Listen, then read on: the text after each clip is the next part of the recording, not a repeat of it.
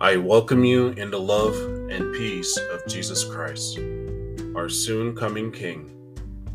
It's always a blessing and a beautiful day when God grant you and me to see another day.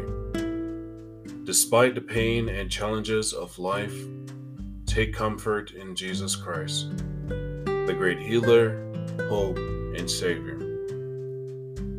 Today, reading from Galatians 4 and verse 6. Let your conversation be always full of grace, seasoned with salt, so that you may know how to answer everyone.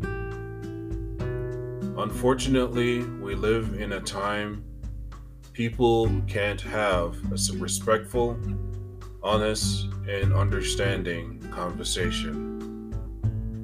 The majority of people in families churches, work, schools, government, and society in general are in predetermined defense and attack mode.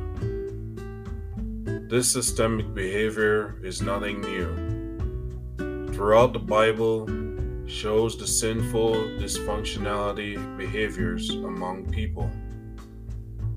If we are true followers of Jesus Christ, we must be willing to step out of our usual bubble and speak life, peace, and the love of God around the world.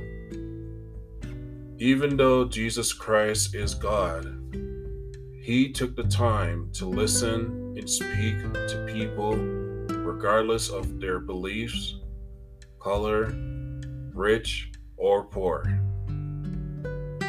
Make it a pledge today and for the rest of your life to ask God, create in me a clean heart and renew the right spirit of love, grace, and sound mind in all your ways.